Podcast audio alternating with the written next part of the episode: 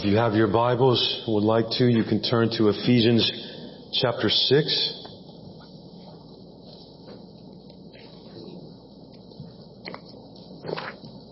This morning on the last Sunday of July, we bring this series through Ephesians that we began on the first Sunday of May to a close. Paul is finished with his amazingly beautiful, deep description of who God is for us in Christ in the gospel, how our redemption in Christ is the realization of God's eternal purpose for all creation, and how all of this is meant to impact our lives personally and together as the church since we are the body of Christ in this world. Paul wrote this letter to tell the Ephesians that the church is the one place in his creation where his reconciling work of Christ is on clearest and fullest display. That provides the reason for and gives the shape of our unity as well as our identity as children of light in the world. He wants the Ephesian Christians and beloved by extension of the Holy Spirit, the Moundsville Christians, to have a tighter grasp on who we are in relation to Christ, to the church, and to the world. But Ephesians doesn't end like some of Paul's letters do, maybe with a simple summary of the facts. It ends with a call to arms that is meant to stir up our faith. The church is at war. Let me say that again. The church is at war. We are being actively attacked by Satan and his forces all over the world all the time. Personally and corporately as a body. Satan has been decisively defeated and he is furious about it. And he hates us because we are the living, walking proof in the world today as the body of Christ that this is the truth. But the message here is not fear because we're at war. It's comfort and encouragement. Paul literally believes the victory has already been won. And the wording here, which is very important actually, lets us know that we are not on the offensive in this war.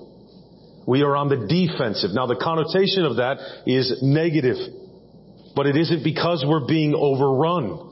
We're on the defensive because we've won and for all intents and purposes, it's over. Jesus is risen and he reigns from the Father's right hand while God is making all his enemies into a footstool for his feet. Most of all, the devil himself and all of his forces. The kingdom of Jesus has overcome this world and Satan is angry because he knows what that means. He knows what his future is. So he's pulled out all the stops or is at least trying to.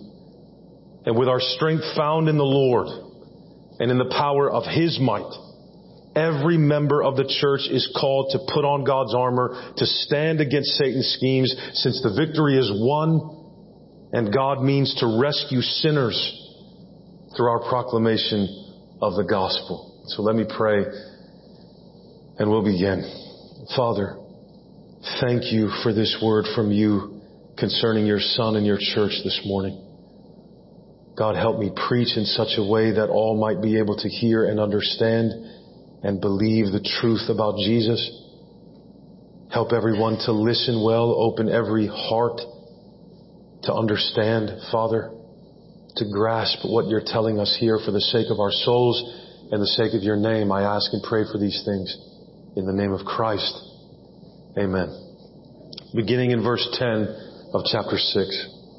Finally, be strong in the Lord and in the strength of his might. Put on the whole armor of God that you may be able to stand against the schemes of the devil. For we do not wrestle against flesh and blood, but against the rulers, against the authorities, against the cosmic powers over this present darkness, against the spiritual forces of evil in the heavenly places. What Jesus Christ accomplished at the cross has cosmic, eternal, global, comprehensive implications. It is full and final and decisive, beloved, that not only has our redemption been fully won, but God's plan for the fullness of time has been accomplished in His Son, and the means by which He will bring human history to a close, according to that purpose, is now set in motion and can't be turned back or stopped by anyone or any force or any authority or anything. Jesus cannot be stopped. The salvation of people from every nation means is proof of the fact that Jesus reigns from the Father's right hand right now. The gospel is indestructible and the spread of it will continue until every last lost sheep is found. This means the end of Satan's kingdom is imminent. Imminent, sorry. The devil is a defeated foe and so rather than fighting head on, he's a schemer. Right? This is um, much like the difference between, if you remember Desert Storm and having a war against Iraq and how quickly and decisively that was over. And so they learned very quickly, okay, we can't fight this force head on. We're going to have to splinter into little groups so that if you kill one, another one rises up and you can't find where the center of it is. And that's what Satan is basically doing. He's been defeated on the front. He knows he can't win. And so now he just schemes mainly, actively working all the time from the shadows against Jesus and His church. He is on the offensive because he's lost and he's panicking. He's the one that has to gain ground and take over things, not us. Jesus has already done it. So Paul says to us in verse 10 to the Ephesian Christians in Rome in his day, be strong in the Lord and in the strength of his might. So God asks for none of our own muscles. He lays none of the responsibility for the strength to fight this battle on us. He isn't telling us, you're at war, now figure out a way to fight, figure out a way to strategize. He tells us, your strength comes from me. You're strong when you're in me. The Christian strength is found in our faith. Faith that takes hold of Christ, not in our works. It's not in our skills or our talents or our strategies or our wills. That's not where our strength or our power comes from. God hasn't put the weight of winning this war on our backs. He carried the weight of the world on his shoulders. We don't build our own armor. We don't bring our own armor or weapons and show God what we have. We put on the whole armor of God that we may be able to stand against the devil's schemes in verse 11. That's a different kind of fighting. Someone scheming rather than putting up their hands and going toe to toe with us. This is different. Our defense then is what the gospel says is true about us and about the world because of Jesus Christ. And when we're clothed in and surrounded by Christ and all that He is for us in this gospel, that is when we are able to stand. That's the repeated command here. If you'll notice, it's not fight. It's not put on the armor and fight. It's put on the armor and stand. He says it over and over again. Just stand your ground in Christ, beloved. Jesus is Lord. God is putting all His enemies under His feet. Jesus is building the church. His enemies are under His feet. You and I, we just stand then right in that kingdom, right where He has us. Satan would bowl us over in a second. But the gates of hell cannot prevail against Jesus. They can't stop him from building the church. No matter how sharp the beast's teeth become. Their worst weapon, death, was used and it backfired on the devil horrifically. All they can do now, he and his minions, is thrash and weep. We have to put on God's armor and stand in verse 12 because we don't wrestle against people. That's not where the front line of the war is. With the forces of people who are seeking to do evil things and establish evil things in the world. They are not our enemy. We do not wrestle against flesh and blood, but against the rulers, the authorities, the cosmic powers over this present darkness, against the spiritual forces of evil in the heavenly places. That last sentence, Paul clarifies exactly what he means. If our enemies were human and worldly, then we wouldn't need or be able to use the armor of God to fight them or to stand, but they aren't. Our enemies are spiritual, which makes them very real, more real even than a natural enemy and much more threatening. Right? All, all that the world can do now, again, we've said this before, is the worst they can do is kill us, which just sends us right to the Father. So, a spiritual enemy that threatens our faith and our ability to stand in Christ, that is much more threatening and much more potent that, that means you don't even have to live in an area where you're literally being martyred for your faith in order to be in danger in this war of losing everything. We battle this, how he says this here. Paul reminds us that even though Christ has won the victory, the war, the cleanup isn't over as long as you and I remain in this age. He says this present darkness, which is going to apply because the word is living to the entire time between Jesus' ascension and his second coming. It is this present darkness. That's what this age is. That's the state of the world because Satan is actively blinding people. We discover in 2 Corinthians 4 to the light of God's glory in Christ that's being revealed by the gospel. Satan is blinding them. He darkens the world spiritually so that they can't see.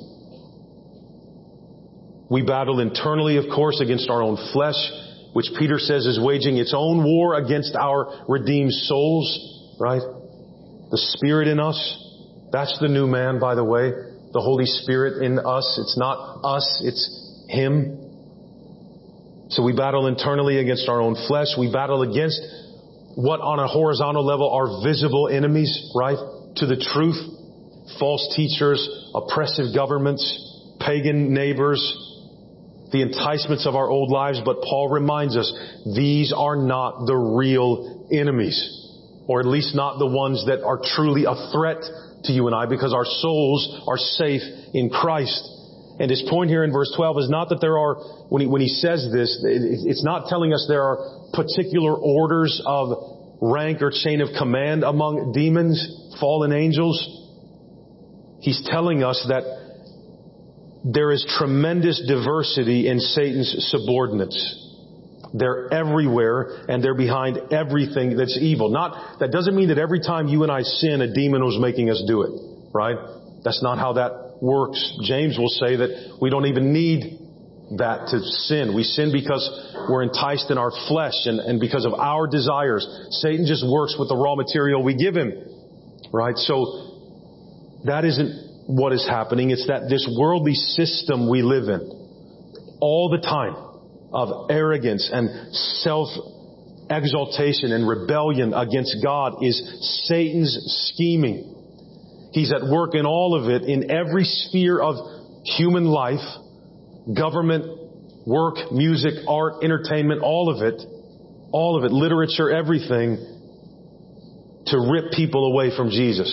That's why we have that summary statement at the end so that he's being clear. He's saying, listen, I'm talking about all the spiritual forces of evil that are at work in the heavenly places. And when he says the heavenly places, he doesn't mean the dwelling place of God, heavenly places where God's realm and His throne is. Heavenly places in the spiritual sense, the unseen realm, the spiritual realm, where we were told in chapter 2 verse 2, Satan is the prince of the power of the air. He infects the very air we breathe, spiritually speaking. He only has power over that which is beneath God. Remember that. These forces of evil are not above us. That's not why we're trying to stand against them.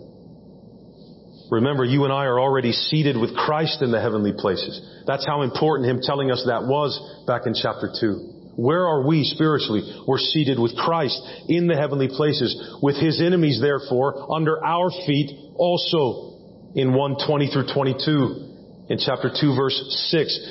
Satan and his minions operate in the spiritual places of the world under heaven, the spiritual realm we can't see with our own eyes. But it's there. It's there right now. Everywhere. But the fact that our enemy is cosmic and spiritual and we don't actually wrestle against flesh and blood is not to scare us. Just as it wasn't meant to scare the Ephesian Christians, but to remind us of where the real danger lies, beloved. And encourage us to treat our fellow human beings then as blinded prisoners in need of mercy. We are not to see them as our enemies. And if we keep thinking they are where the fight is, that, that understand that Satan is doing that so that you won't think the gospel is all I have for these people. That's the last thing the devil wants you to think. So he gets Christians to engage in politics more than the spiritual realm. And it's not wrong for a Christian to engage in politics. We just need to remember that's not where the real fight is. We can help bring about healthy change in a society or protect rights in a society that are good. There's nothing wrong with that. Nothing unchristian about that. This is not that. We have to understand that what's wrong with the world is that they're lost. What's wrong with them isn't mainly that they disagree with us politically or ideologically. It's that they're lost. And it's a spiritual battle for their souls. It's not a battle for territory and all these things, all these worldly things that will pass away, that will be taken away before the end anyway, beloved. Recognize what comes from God and what is coming from the devil.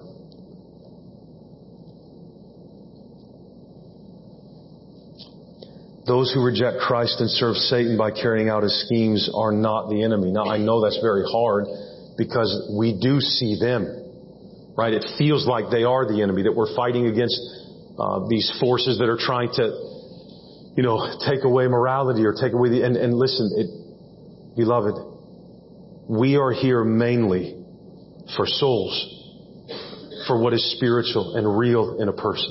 All this is transient. All politics are transient. All worldviews are transient, temporary. They're not going to last. The soul of every human being you and I know and everyone we've never met is eternal. Eternal. Right? So we have to engage on those terms. Those people are blinded. They're trapped. They don't know the difference between us and them is not that we're better than them. The difference is that God has shown the light on us and caused us to believe by His Spirit and His Word, and He hasn't done that yet for them. That's why they're unbelieving. So we, we don't stand in superiority to them. We don't look down on them. We, we are here for them. For them. If, if we can't see them as a soul, because all of our hope for life and joy and peace is in this world and that's what they threaten, we won't be able to move to them in mercy and with the gospel. We will, we'll think that's secondary. And beloved, the gospel is never secondary. It's always primary. Always. These are Christ's weapons. The truth, the gospel. We aren't here to establish an earthly kingdom. Beloved, we aren't even here to do away with evil or to clear the land for some Christian empire. No, no, no, no, no. We are here to stand right where God has us as points of light clothed in the armor of the God who saves sinners and sent his son to seek them out through the church. Alright? So pick it up in verse 13. Therefore, because this is our battle against the spiritual forces of evil in the heavenly places, take up the whole armor of God that you may be able to withstand in the evil day and having done all to stand firm. Stand therefore. You see it? How repetitive it is? Stand therefore, having fastened on the belt of truth and having put on the breastplate of righteousness and as shoes for your feet, having put on the readiness given by the gospel of peace.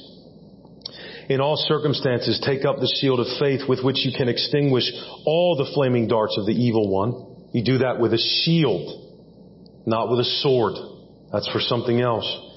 And take the helmet of salvation and the sword of the Spirit, which is the Word of God praying at all times in the Spirit with all prayer and supplication. To that end, keep alert with all perseverance, making supplication for all the saints and also for me. Paul speaks personally. That words may be given to me in opening my mouth boldly to proclaim the mystery of the gospel for which I am an ambassador in chains. That I may declare it boldly as I ought to speak. So the key to standing firm in the evil day of this present darkness, where Satan and his schemes infiltrate every ounce of this creation, is to take up, put on the whole armor of God. in verse 13. He comes back to his original admonition from verse 11. What is the armor of God? Beloved, if you'll notice, it's made up of truth, peace, faith, salvation, and the Word of God. Everything won for us, secured for us by Christ that is ours eternally, irrevocably in Christ. That's the armor of God. Where every spiritual blessing we've been given in the heavenly places, right? From chapter 1 verse 4, where Satan is trying to steal victory from the jaws of defeat. We stand. That's a different command than advance for an army. Stand. Why not advance? Because we don't need to. We need to protect the truth and proclaim it. That's it. We don't need to take ground or destroy enemies. The Bible is so important. Isn't that a funny thing to say? But we forget it. Beloved, what did Jesus say? He has overcome the world. The enemies have been disarmed. Christ has triumphed over them in Colossians 2.15. Those words have meaning. Disarm the enemy. That's why he schemes. They have to scheme. They can't fight us head on. So we don't think in terms really of taking the battle to the devil. That's, that's how desperation talks. Or of attacking the sinful world around us or storming the devil's strongholds and all this triumphalistic speech we always hear that's meant to pump us up when really all it's doing is demeaning the already purchased victory of Christ by His blood and His resurrection.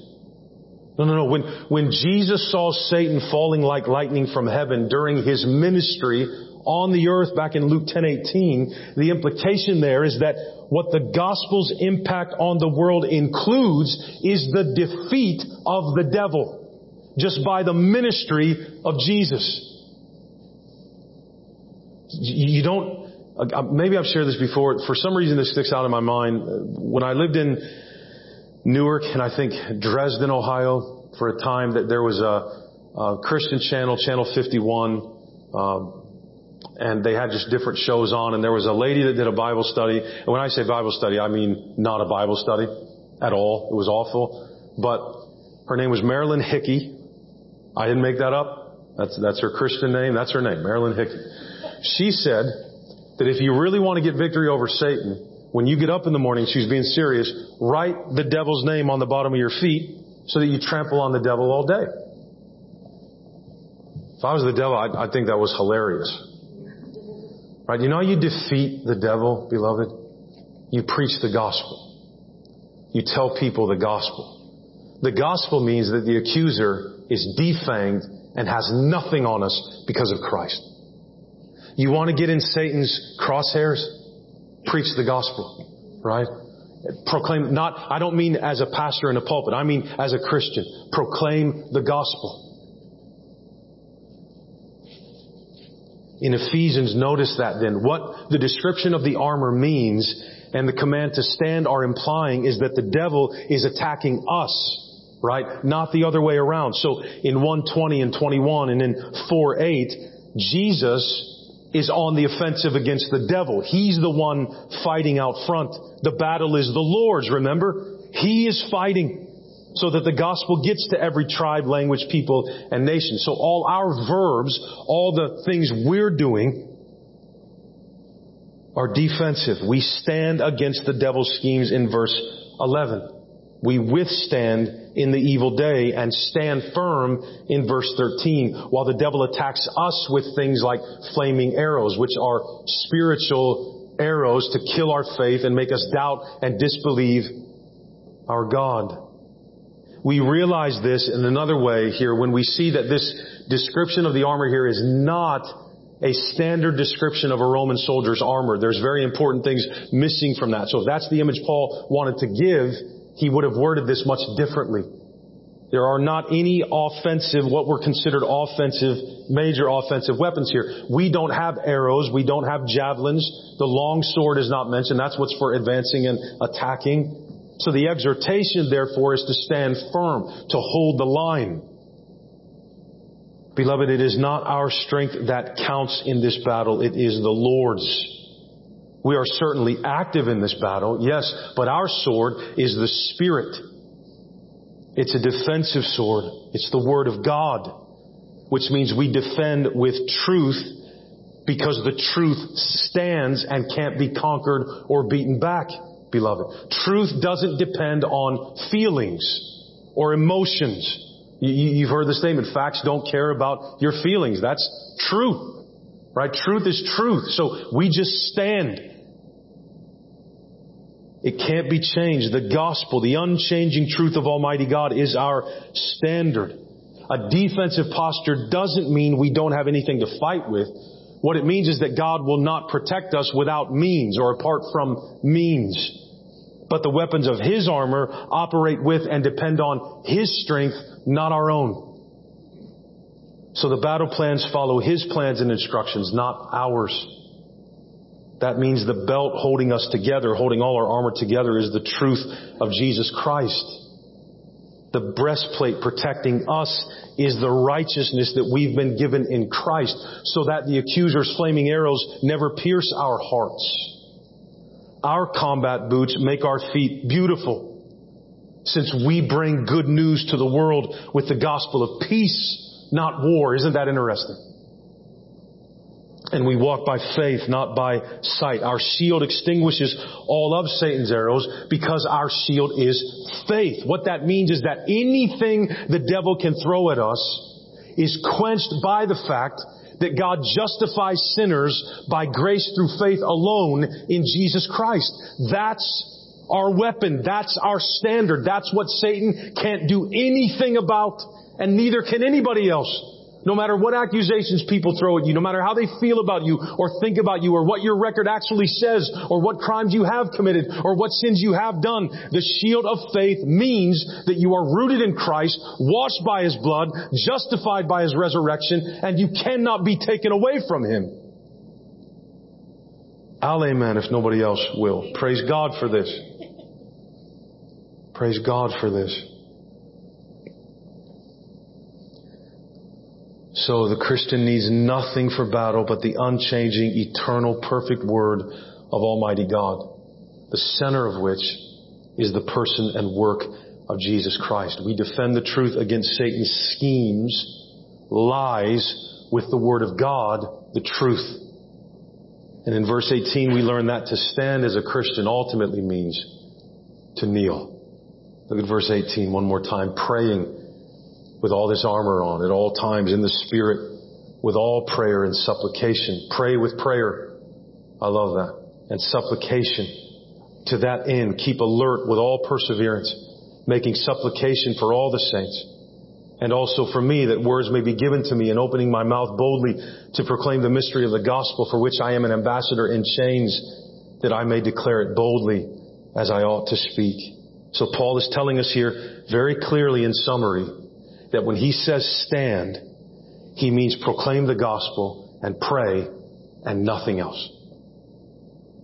Notice how intentional and constant the fight is to stand against the devil for ourselves, but also we're doing that for the sake of all the saints. See how interconnected and inseparable we are, which is why it's so important we can't be at odds with one another. We can't, beloved, we can't afford that. Our souls cannot afford it. They can't bear the weight of other people's burdens and our own personal burdens and the burden of standing. Right? We, we have to genuinely trust in Christ and let this world and all our attachments to it go. And for that, it will have to be grace or it won't happen. This is why Paul tells Timothy that a good soldier doesn't get entangled with civilian affairs. Right? With things that aren't the central fight because evil never sleeps. And Satan won't stop until, of course, God makes him stop and ends him with one final word. Until then, Satan's war against us rages, and the closer we get to the end, the more intense his scheming will become. So what does the stand of a Christian look like? Well, it looks from the outside like complete dependence on God through prayer and supplication, petitions, right? Supplication can be defined as firm persistence in an undertaking or circumstance. So, so we're, we're not just, our prayer lives and our prayers can be so thin, right? And I don't say that to condemn because prayer is hard. Prayer is hard. A prayer life is hard, right? I mean, it, it just is, and, and praying together is hard. Prayer is weird. You, we're, we're talking to someone that knows everything anyway, and that we can't see, and that doesn't audibly answer back, at least not that I know of, right? Not in our day. So it, it's, it's, when you hear that command about how important prayer and that our prayer should be supplicating for ourselves and for all the saints, beloved, we're, we're hearing a, a, a, a burden we're unable to carry. So when we hear these commands, we have to run into Christ and say, God, I, I cannot do this. Please help me. Please help me. God chooses not to accomplish his ends apart from means. That, that's why he tells us to pray. That's why he says very strange things like Jesus said. One of the strangest things Jesus ever said. Pray to the Lord of the heart. The, the harvest is ripe and plentiful, but the laborers are few. That means God knows there aren't enough workers.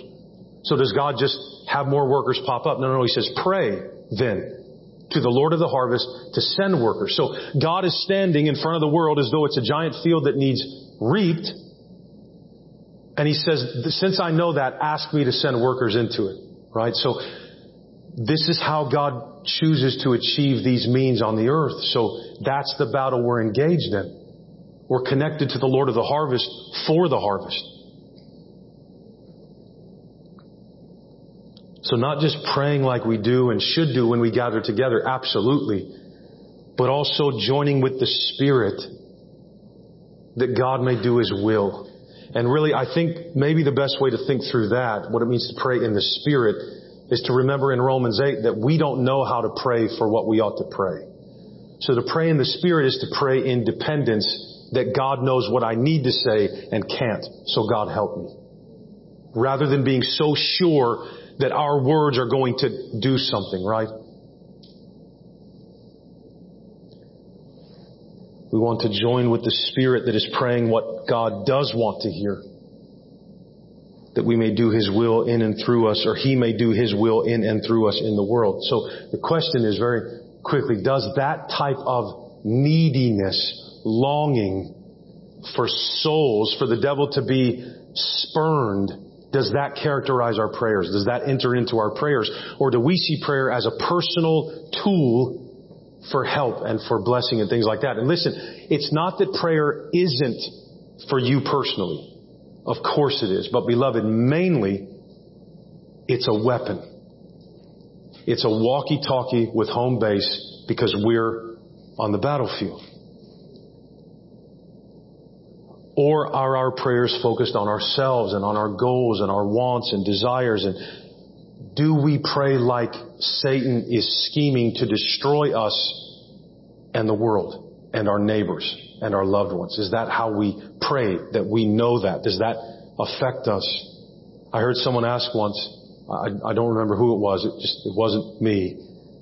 If God were to answer all your prayers right now, would anything in the world change? Or just in your life change.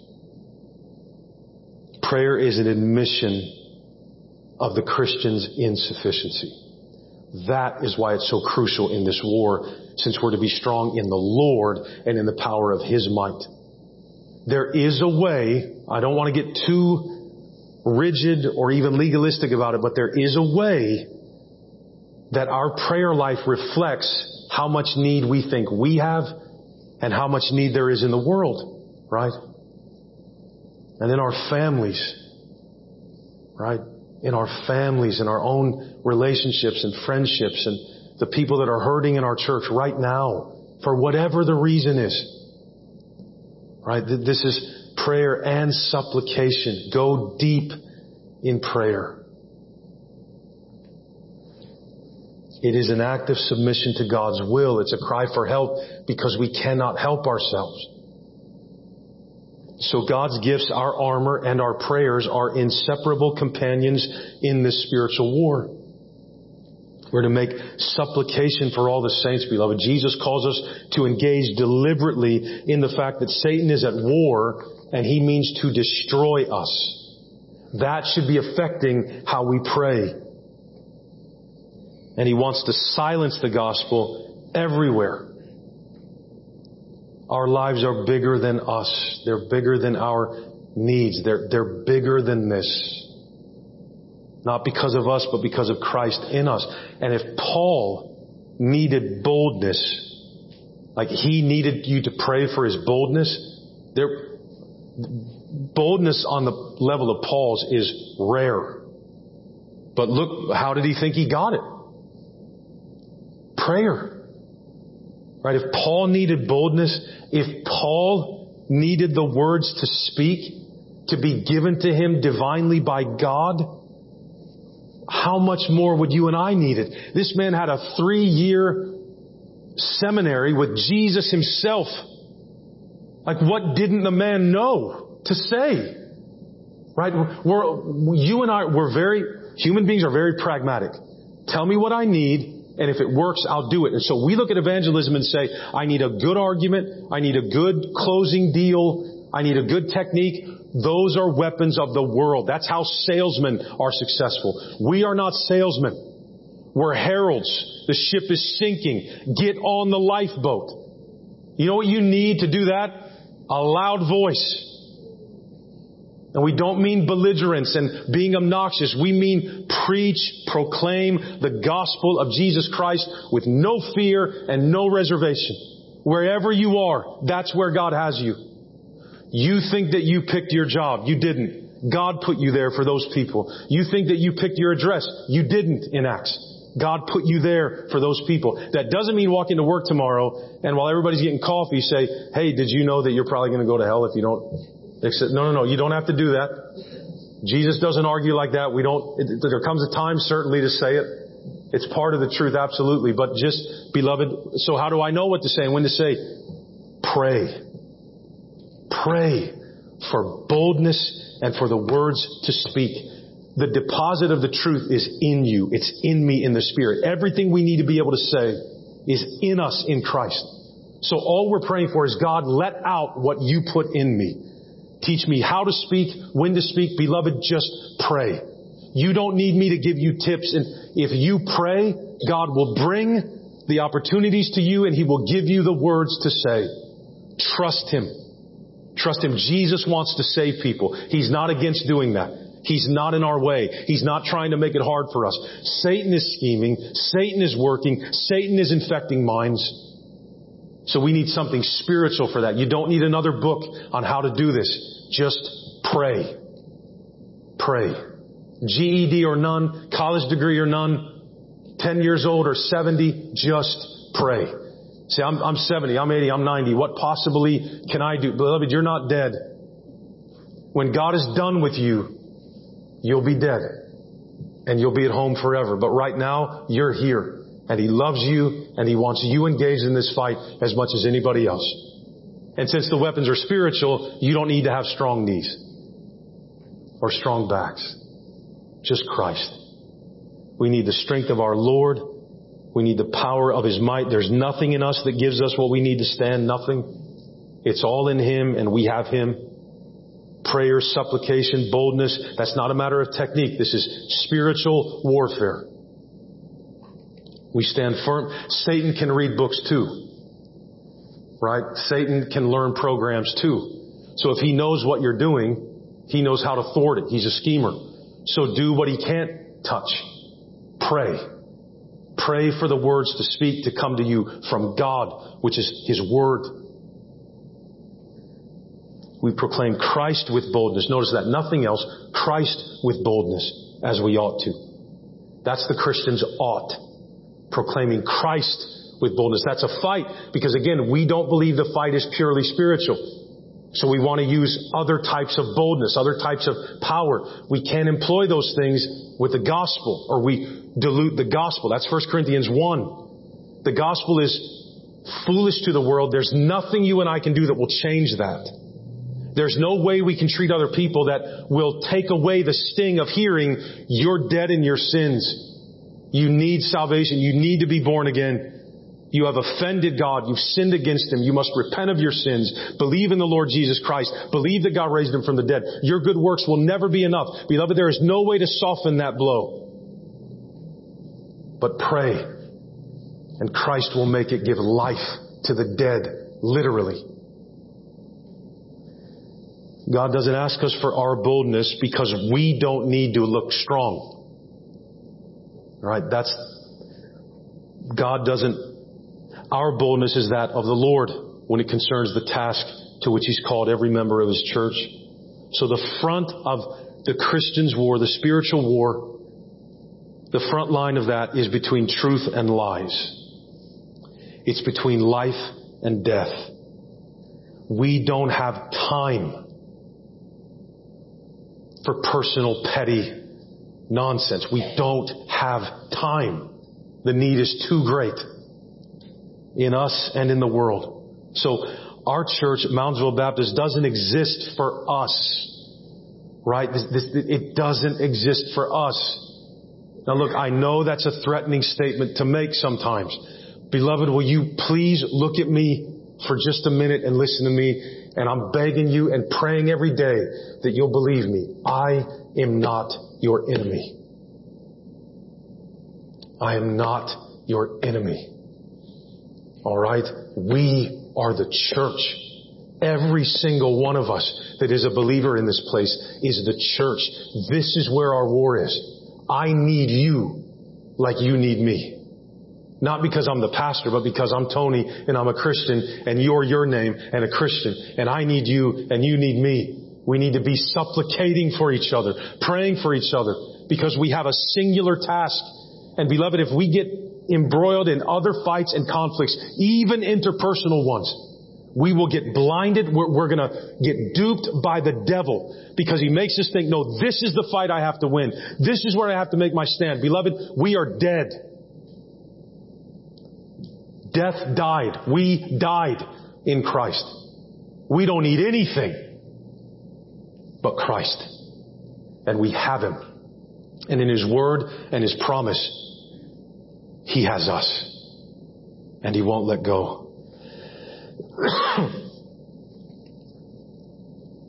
so, we have to each decide where we stand in this war or whether we'll stand in it at all, right? Verse 21. So that you also may know how I am and what I am doing. Tychicus, the beloved brother and faithful minister in the Lord, will tell you everything. That's who brought Paul's letter to the Ephesians from prison. I have sent him to you for this very purpose, that you may know how we are and that he may encourage your hearts. Peace be to the brothers or and sisters and love with faith from God the Father and the Lord Jesus Christ. Paul wants them to know then that their prayers for him that he's asking for are being answered. That God is at work.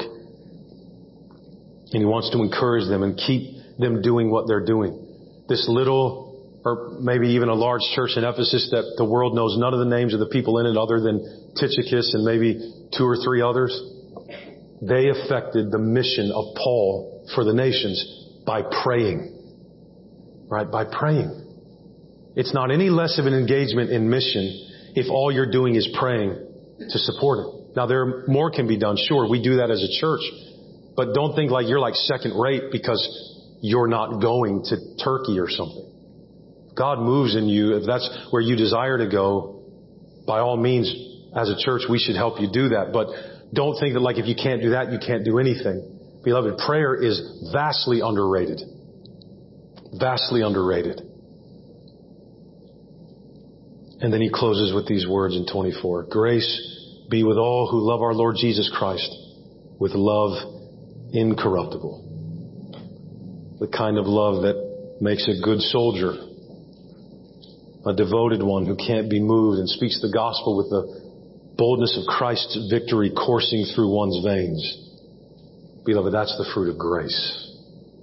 Of grace. The same force from God that moved his heart to save us sinners and make us His children creates in us the kind of love we need to stand. Standing is believing and proclaiming the truth of Jesus Christ on our knees and with our mouths. And the more tightly He holds to us through the truth as we hear it, the more incorruptible and indestructible the deposit of His love for such a Savior in us becomes.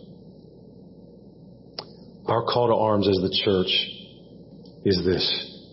Stand firm while God wins the victory. Let Jesus do all the heavy lifting, all the fighting. You stand still on the rock that is Christ and see the salvation of our God. He's enough. What you and I have in the truth that saved us is enough. Seeing the Ohio Valley turning to Christ then won't be our work. It will be His in and through His means, His church. so beloved, remember this. We aren't down here alone while He's up there trying our best to keep the kingdom from being overrun by evil. Listen to these words as I close here from Thomas Winger in his commentary on Ephesians. I love this paragraph. I almost jumped out of my seat in my office, but I don't want to be weird. This is great.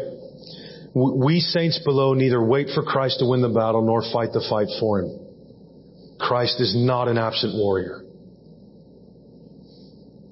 This is not the perspective of Ephesians. Instead, it proclaims that Christ has already won the battle, that God has raised him to the heavenly throne and put our spiritual enemies under his feet, chapter 1 verses 20 to 23. That we have already been elevated to heaven with him, chapter 2 verses 5 and 6.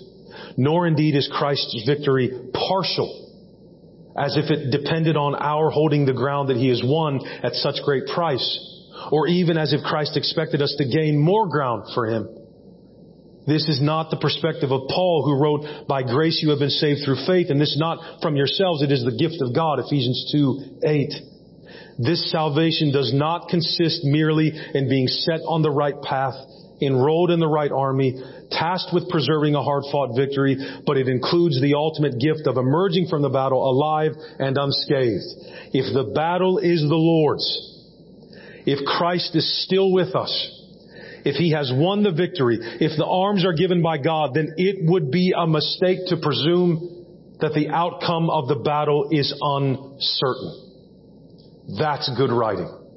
Beloved, with our strength found in the Lord and in the power of His might, every member of the church is called to put on God's armor to stand against Satan's schemes.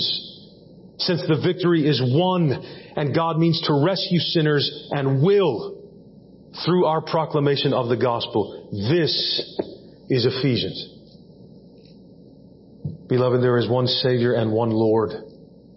And God has sent him to overcome this world so that all who believe may be saved.